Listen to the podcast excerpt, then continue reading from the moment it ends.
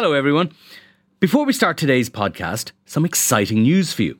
You can experience the Inside Politics podcast live in Dublin on May 16th when Hugh Linehan, Jennifer Bray and I will be joined by Cliff Young of Ipsos, one of America's top pollsters, to talk about the US election, our own local and European elections and much more.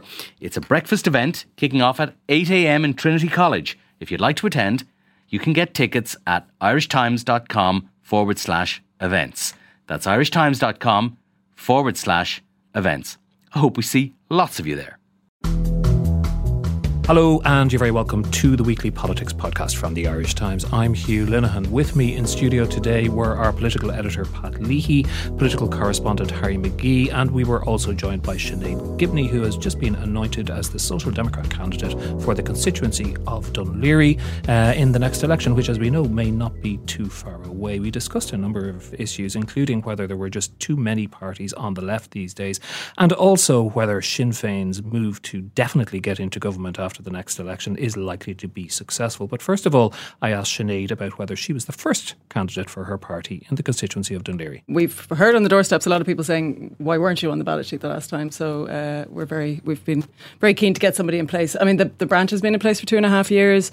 And I mean, certainly what I saw at the National Conference is that those branches who have a candidate in place, it's much easier to galvanise a group behind that. So, it's a really exciting milestone for the branch to get somebody in place. And you got a lot of positive publicity last week because you announced you were one of a number of candidates announced.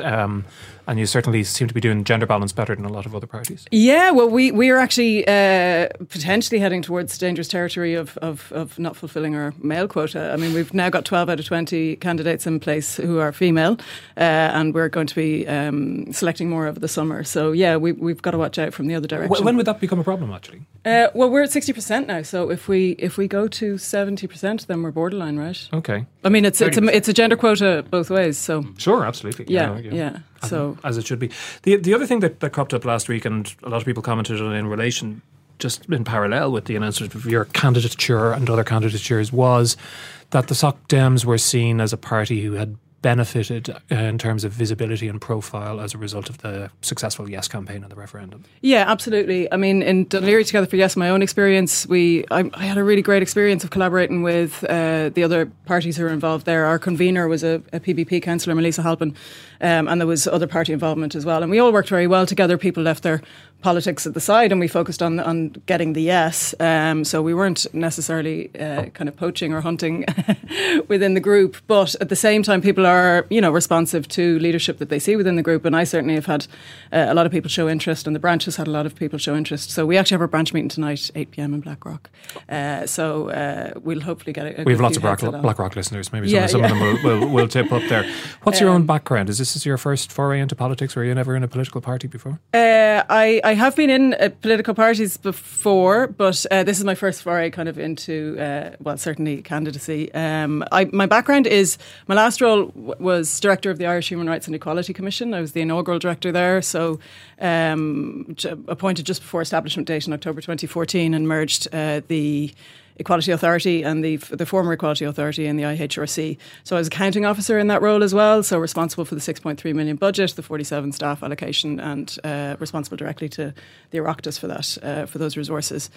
So really, I'm really proud of what I did in that role, built up the agency from kind of 0 to 50 over the course of the 2.5 years, and learned a huge amount about the public sector, the civil service. And what sort of work would you have been doing there?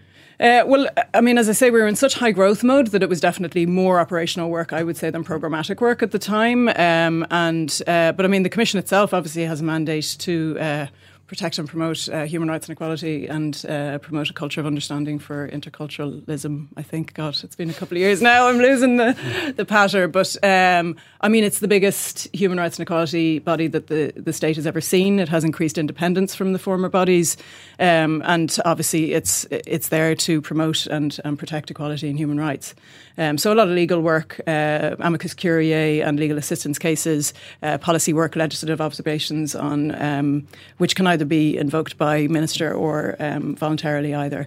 And then public engagement, which I'd say the former Equality Authority was very strong on and brought in, which is really about helping people understand what their rights are and where they can go with it.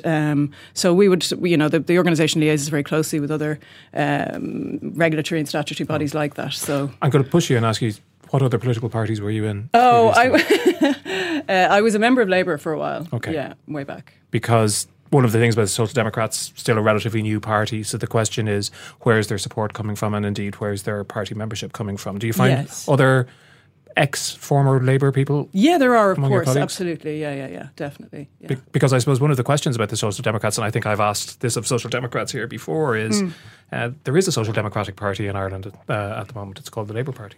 Yeah. Well, what's the question? Sorry, that was the question statement. Is why. Yeah, well, there was an inflection higher up at the end. Let me try it again. There is another Social Democratic Party in Ireland. It's called the Labour Party. Yes, there is. Yeah. Okay, let me try it one more time. What's the need for a Social Democratic Party when there is a Social Democratic Party in Ireland already? Viz the Labour Party. Isn't the Labour Party a social democratic party? I think the Social Democrats are quite a social democratic party. Well, for me, I'm attracted to this party. I mean, I've been, I suppose, kind of, I mean, I joked at my launch speech, I've been seduced over the last year by the progressive policies, the wonderfully warm-hearted men and women in the party, and you know, really, I love how they're doing things, and I love the opportunity to get into this party at ground level, potentially influence policies, bring my expertise to bear. So for me, it's not a question of it's not Labour. For me, it's I'm attracted to this party. I'm attracted to how they're doing their work and the vision that they hold for future Ireland. And I think there's room. I mean, I don't buy that there's not, you know, that it's too crowded on the left or anything like that. I think there's room for... Because one of the things I would wonder is, as regular listeners will know, I live in Dublin Bay North. When I go into my polling booth at the next election, which my colleagues here tell me is not too far off, I'll be faced with strong candidates from Labour, Social Democrats, the Green Party, Solidarity, PBP, Sinn Féin, two sitting socialist independent TDs actually, and probably a few other people who identify as being on the centre left, which is roughly the political ground. Well, some of those are further left than centre left, obviously. I mean, for me, there's room, and I mean, my last I studied equality studies in UCD, and we did a lot of work around the kind of theory around this and around, you know, you need the radical voices, you need the middle ground voices, you need the centre voices on the left. I mean, all of those are required in society. They help us understand and they spark debate, they spark discourse. So I don't think it's a negative thing to have this many voices. And also, I mean, I suppose for us as a party, what we're offering is an alternative. On the ballot sheet, we've got the numbers in place now. We're up to 20 in terms of our candidates, and we're going to be bringing more in there. And, you know, so that's what we're looking at. And I'm not necessarily distracted by the others, to be honest, personally. And maybe it's a little bit like I'm not from a political background. Obviously I'm aware of Irish politics and I read the news and all of that and current affairs, but I wouldn't consider myself a real political, you know, kind of junkie or nerd. And so I don't really carry a lot of this baggage that people kind of throw at me. I know what I want. I know that this party shares my vision for Ireland and a more equal Ireland, and that egalitarianism is really what drives me. So that's where I'm at, and I'm not going to allow myself. Harry, you were our boots on the ground guy during the referendum. Did you see, some people have remarked they saw quite a significant Social Democrat presence, certainly in Dublin. Certainly, yeah, in Dublin and elsewhere too. If you went to, say, to Galway West, Neil O'Toole was, and some of the Social Democrats in Galway were out in force. It's the party does seem to be successful at recruiting people who have been involved in equality issues over the past number of years, particularly the two referendums, the 2015 referendum. I mean, that of course, the party was came into being around the same time as the 2015 referendum, and now the abortion referendum this year. And one of the exercises that I've been doing in the past week or so is looking at how people who have been involved in the campaign, if people who feel energised by a single issue campaign like this and want to become involved in politics, because a lot of people who were involved in the campaign were civilians, as it were, with no interest or no involvement in politics until now. And they learned the art of canvassing, tallying, polls following the fortunes of the issue as it went, and they became politicised to an extent. So once the referendum is over, a certain proportion of those become interested in kind of becoming involved with conventional politics. So one question is how many? Well, I'd say it's a minority because I think that the nature of the campaigns, they're quite different. When you're talking about a referendum, you're talking about one campaign that's very tangible, that's very identifiable. It's a sprint, essentially. When you're talking about conventional politics, you're talking about a proposition that's far more messy. You're talking about lots of issues. You're talking about a very slow, tortuous process to get an issue from beginning to end. And you're also talking about uncertain outcomes. With this, there was a very certain outcome. You were either going to win or lose, and it was all going to be over on May the 25th, no matter what happened. With politics, you know, it's how long is a piece of string. But of those who contacted me, because I tweeted asking people were they interested or in joining a party, having been involved in this campaign. And it's very unscientific, like all tweet requests. But the vast majority who did come back to me were interested in joining Social Democrats above other parties. Why do you think that is? I just think that it's a young party. Its two leaders are veterans. I mean, both of them have been around politics for a long time. But when you look at the composition, if you go to any of their meetings, the national conventions, you'll find that the composition of the party is young. They're people who would have had very little familial connection with politics, who've gone in because the policies and the ideals and the ambitions and the aspirations of the Social Democrats appeal to them. And, you know, they feel that they're... I mean, to get into Fianna Fáil or Fine Gael or Labour... It's a slightly... The hurdles that one has to overcome are slightly more. Whereas to join a new party like the Social Democrats, you feel that you become instantly involved. And not alone are you kind of... you're more than a cog in the machine. You're a person who's actively kind of formulating policy and kind of plotting out course. So that's the same with every new party. Having said that, I mean, the other parties, the other smaller parties, mostly to the left, have also... taken on recruits in the wake of the referendum. You would have seen a lot of Green Party activists out, a lot of people from People Before Profit, from the Socialist Party, the Solidarity as they're called now, and also from the Labour Party, who have been very active in all of these campaigns. How many of them will stay the course and stay for the long term, we don't know. But we do know from the 2015 referendum that a number of the smaller parties did get a boost in membership, and a certain proportion of those people stayed. I suppose one of the realities in relation to what Harry's saying there at the moment, Sinead, is that actually it is a bit of a sprint, probably almost certainly to the next general election. The likelihood is that it's going to happen within the, you know, at most the next 12 months, more perhaps more like the next 6 months. Yeah. So it is quite similar in that sense to a relatively focused campaign to get there, isn't it? Yeah, possibly. I mean, you know, with all the speculation, I would laugh if they went the full term. I just think, you know, we're all speculating about when it's going to be. But absolutely, and I agree with Harry, absolutely. It's not going to be every single person that gets involved in the Together for Yes campaign that ultimately is politicised, that joins a political grouping, anything like it. But there is going to be a large number of people who are politicised by this, who, I mean, it's not a question of getting the bug, it's understanding the mechanics of it, as you say, and literally understanding canvassing, understanding tallying, understanding politics at a deeper level. But I would say there's a bit more behind it. And I think, I mean, especially if you think about it from the marriage equality referendum right through to this year and everything that's happened in between, and particularly in gender issues in the last year. I mean, obviously a huge part of the base that we've seen involved in the Yes Equality or the Together for Yes group is women. And I mean, we've had so much in terms of women's issues in the last year. We've had so many big responses. I mean, globally, we've had the Me Too movement. I mean, obviously locally, we had a huge response to domestic violence and sexual violence in response to the Belfast rape trial. So there's a constant onslaught. And I see it in that context of, you know, an increase in the volume of women's voices. And I don't think that's going away. I really do see that that's a slightly different thing to kind of recruiting from a referendum campaign group or a campaign base. I'm excited by that, I have to say. And young people. Yes, too. Young people, yeah. Women and young people, I mean, that's unmistakable. I mean, when you look and see the people who are involved in the campaign, it was just 70-80% were women and young people. Pat, we always look to you for the jaundiced eye on these matters.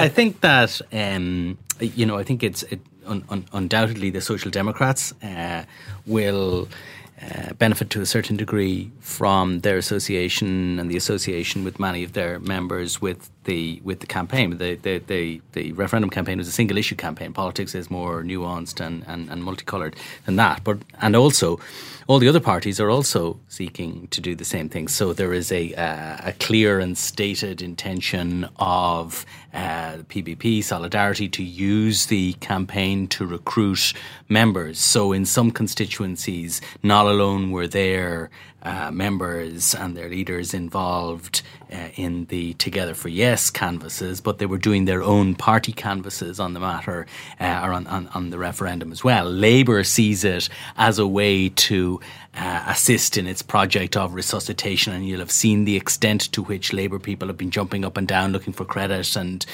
complaining that their role in the long struggle to repeal the Eighth Amendment has been overlooked, and they have a point to some degree in that. Sinn Féin obviously are pointed to the role of Mary Lou MacDonald in certainly the media campaign in the final weeks. Fine Gael is looking for kudos on the back of proposing the referendum and Simon Harris's involvement. So Micheál Martin is basking in the glow, and so on. Yeah, exactly. So it's a fairly crowded space looking for credit, and it's an especially crowded and fractured space on the left. You know, I mean, if you step back and kind of look at the structure of Irish politics and the changes that have taken place over the medium term. I mean, when the Eighth Amendment was put into the Constitution in 1983, Fianna Fáil and Fine Gael combined got about 85% of the vote in the general election. The last general election, they got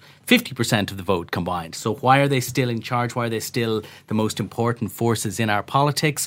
Because the rest of the political landscape has become so fractured. And you referred to the crowded ballot paper in Dublin Bay North at the next election, and it'll be mirrored in other constituencies as well. And until parties of the left can come together in to form some sort of a coherent alternative for government, then, or at least to lead that government, then I think, parties like the Social Democrats will be bit players in the real business end of politics, which is governing. Sinead? I don't necessarily see that way. I mean, until we see the numbers, I mean, obviously in any election, what we're focused on right now is, I mean, we're a young party. Harry mentioned it. We're not even three yet. So what we're talking about now is growth, building that vision. So I don't necessarily see it in the same way that Pat does. And we are about governing. I certainly am in this business. Well, you stayed out of government the last time. I mean, there was an opportunity, for the Social Democrats to become involved in a coalition government, and they chose not to. Yeah, absolutely. And I mean, I would say you'd need the party leadership in here to talk about those strategic kind of decisions. I mean, I'm literally in a week, so I mean, I can give you my take on it, but we are here to govern. I mean, there's no question of it, and I want to be a legislator. I mean, that's what we're here for. But also within any political movement, you have to understand where you are in the movement, what stage you're at, what stage of development. And right now our focus is offering the Irish people a vision, an alternative on the ballot sheet that we believe they want. And that's where we're at, increasing our numbers. Oh, I can understand why the Social Democrats did not go into government in 2016. This is the kind of one of the central paradoxes of Irish politics, is that if you're a smaller party, the electorate is rapacious. And if you go into government as a smaller party, you're going to get a kicking. And you're going to come out a much smaller party after going into the election than after coming out of government than when you did. Although I know Pat has an alternative view on this and thinks that Labour would have electorally benefited from going into government in 2016. Well, that's. I mentioned this in a piece on Saturday. My view then in 2016 and now is that Labour, not necessarily that they wouldn't have benefited electorally, but it gave them a better chance of benefiting electorally than staying out. My view at the time was that Labour clearly needed to rebuild, but it could have done so with the profile and resources that government would have brought to it rather than competing in what was going to be a very fractured opposition in which it was only one small part, outmuscled by Sinn Féin, overshadowed by Fianna Fáil, outfought by the parties of the far left and outhowled by, independents of all stripes in the Dáil. And I think if you look at Labour's position now, it's a pretty grim one. And, would that have been different had they gone into government in 2016? Well, we can't know, but I think there are substantial reasons for thinking that it might have been. I wonder about that tonight. I mean, it's an interesting take. It's against, I really do disagree, which is always a good thing. I actually don't think that Labour should go into government after the next election. I think you need a period of rebuilding. And I think history has shown us in... But there are two periods of rebuilding now. But history has shown us in the context of Irish politics that when a party gets a very heavy defeat in an election, it needs to be an opposition in order to rebuild. I think no matter how well a government, no matter how well a smaller party forms in government, we can let these gentlemen argue between themselves all the time, and it does happen all the time. I disagree, and I actually think that Labour should stay out after the next election as well. That would be my view. Yeah, well, I mean, certainly what Harry's talking about, I think sometimes it's just maybe hard to see from the outside what goes on at any point in a political party and where they're at. And I mean, I suppose I would have had a similar kind of experience in the Commission where you have to be okay with people rattling your cage, making comment on your strategy decisions and everything else you're doing, and just stay focused on the vision that you have. I mean, we're an evidence-based policy. We have a clear vision, and that's what we're working towards. And I would say that there's plenty of opportunity within this current setup and what will be for the foreseeable future, the way that Irish politics is made up, which is coalition based. I mean, we have had traction with our legislation. I mean, Sláintecare was obviously led by Roisin Shortall, and we've had other private members' bills have success. I mean, the gift voucher one this week, even we've had little bits. I mean, but those things are really important. So I don't see us being ineffective just because we're a small party or just because you're not in government. Where do you see yourselves in the broader context of what's happening with politics and the collapse of social democracy is something actually that's happening in a number of European countries, ironically. I was looking at the Twitter page of one of your candidates, Concretin, is it? And he sort of described himself as being allied with kind of the Bernie Sanders wing of the Democratic Party or Corbynism in the UK. Do you recognise that in terms of the international context of a different kind of perhaps further left social democracy than we've had for the last generation or so? Yeah, well, yeah, probably. I mean, personally, yes. And I think, I mean, when you hear Roisin and Catherine speak, you mentioned obviously they are veterans and yet the population of the party is younger. And I mean, they've said this, they're building for the next generation, not for the next election. And that is the case and that's what we're seeing. So yes, I think, our younger members certainly are inspired by people like Bernie Sanders and Jeremy Corbyn. And, and I see a place for that. I see that being something that is going to be embraced by the next generation and something that we can carry through on, yes. Does that ultimately mean, because one of the things about Jeremy Corbyn and Bernie Sanders is they're both seeking to supplant a previous generation of what a centre-left party should be in their respective countries? Well, yeah, and as I said earlier, I think there is, there's space for that on the political spectrum. I mean, the only way you're going to tolerate, for example, or build tolerance for different political views is by having those different voices on the spectrum. I mean, we need the radical left so that we don't seem radical, if you know what I mean. And we need, centre left so that, so I think it all plays out. And absolutely, there's room for new. We're evolving as societies. We're, there's so many global issues that are coming up that need global responses. And so, yeah, I think there is a place for it. And I think we can deliver it. Yeah, I think the funny thing is that the process of politics is changing, and I'm not sure if it's going to how much is going to change. But we've seen the introduction of deliberative processes over the past couple of years with the Citizens' Assembly and with the Oireachtas committees and pre-legislative scrutiny, I think, which is done on a cross-party basis. And because of the unusual electoral circumstances that have been thrust upon us, you have seen very unlikely alliances that have been yoked together, as it were, by peculiar political circumstance. So Sláintecare is a very good example of new politics kind of working, but it also shows the limits of new politics. You see all the parties coming together and agreeing a position, but then you see kind of that kind of coming up against the irresistible force of kind of old politics, where you see both big parties kind of conspiring to make sure it doesn't really happen. We're at a kind of an in-between stage at the moment, but it'd be very interesting to see the evolution of deliberative politics as kind of cross-party consensus, discussion, teasing through things before decisions are actually made to see if it actually becomes a reality in the Irish context over time. It might have to be because of the fragmented nature of our Parliament at present. I can't see Fianna Fáil and Fine Gael ever kind of regaining the hegemony they once had. So they are going to have to forge these kind of temporary and more permanent alliances. But then the interesting point then, Pat, is your interview this week in the Irish Times with Mary Lou MacDonald, where she makes the point more forcibly than I've ever seen her make it before, that Sinn Féin is, in the classic words, ready for government. Yeah, she was pitching, she was making a sales pitch, all right. I mean, I think that is the direction that Sinn Féin has been moving in many ways. It's the point of Mary Lou MacDonald's ascension to the leadership in place of Gerry Adams, to bring Sinn Féin into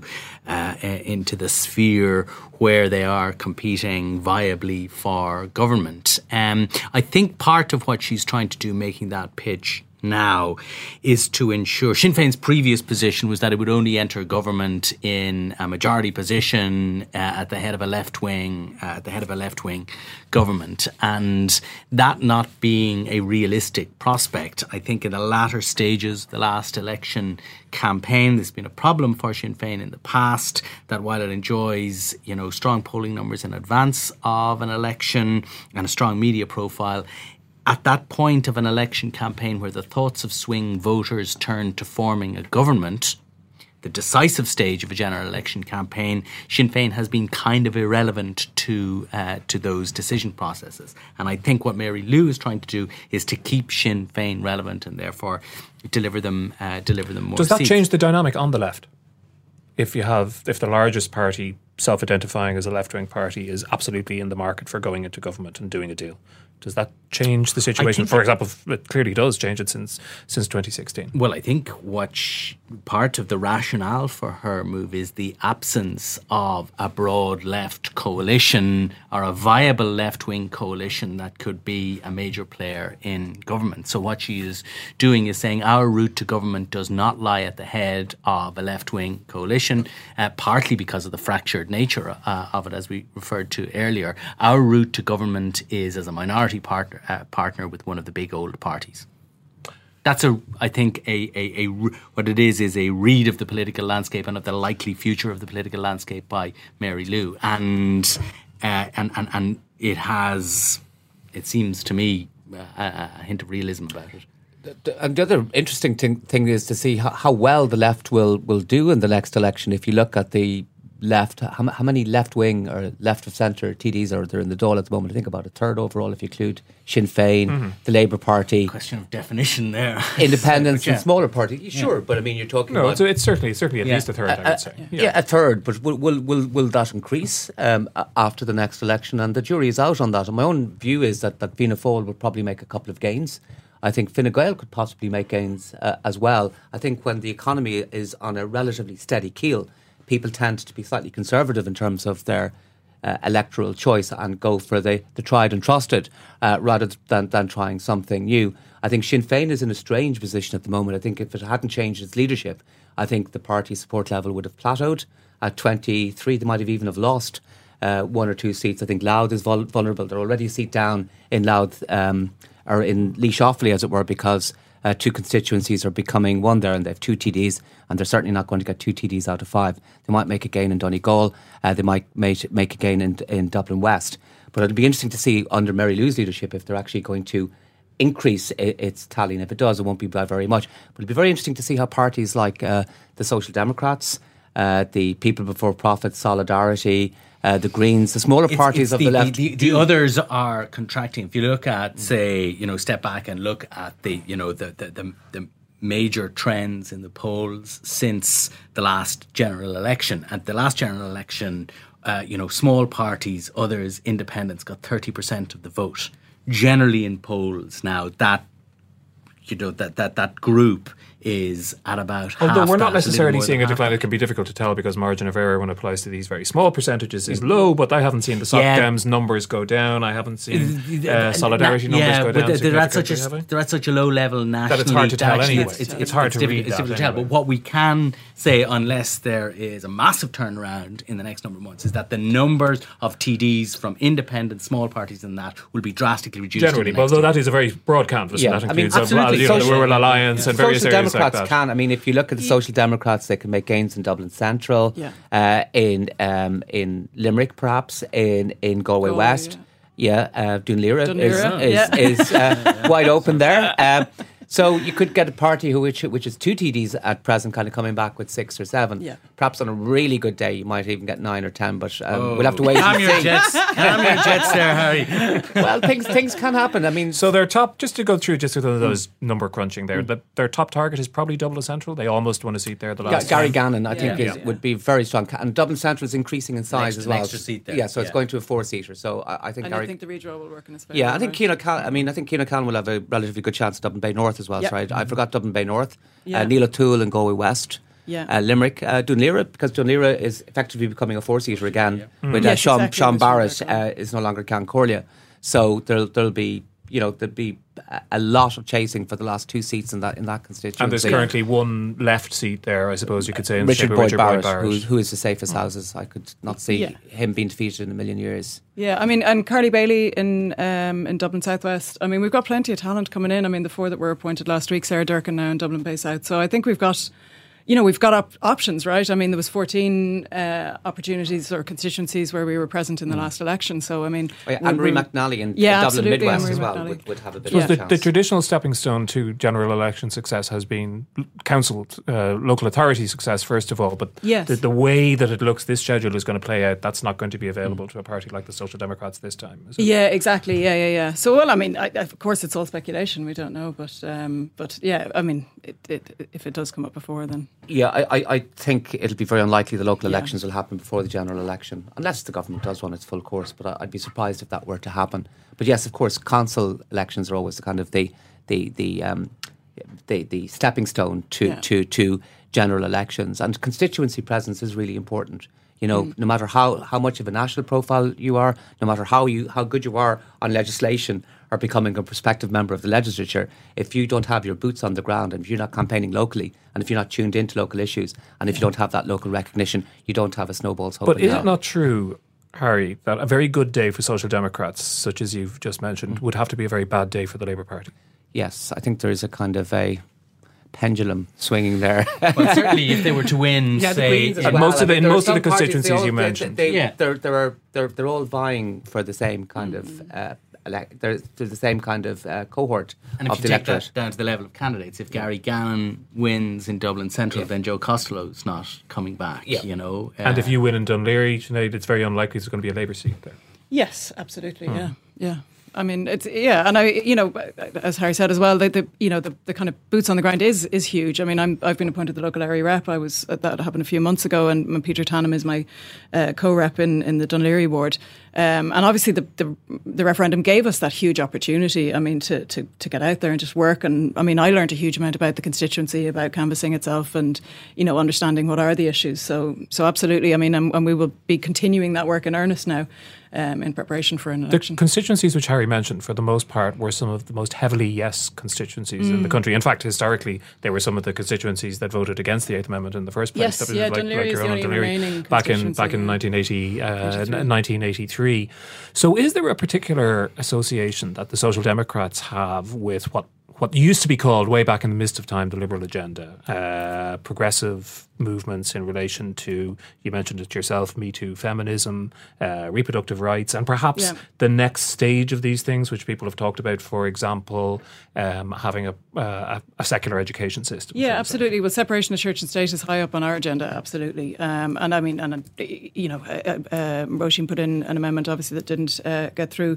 And I mean, our sexual health and reproduction policy policy was by far the most comprehensive. I mean, on that basis alone, I think we had our finger on the pulse, if you like. I mean, it was developed in tandem with the Oireachtas Committee or in parallel with it. And I mean, you know, it is a comprehensive policy which talks about sex education, about positive sex education, about positive sex lives that we should all lead. It's forward thinking. It's not, you know, it's where young people are looking at, and I think it is about that liberal agenda, but it's about change. And for me, that's the appetite that we're seeing in our younger membership for sure.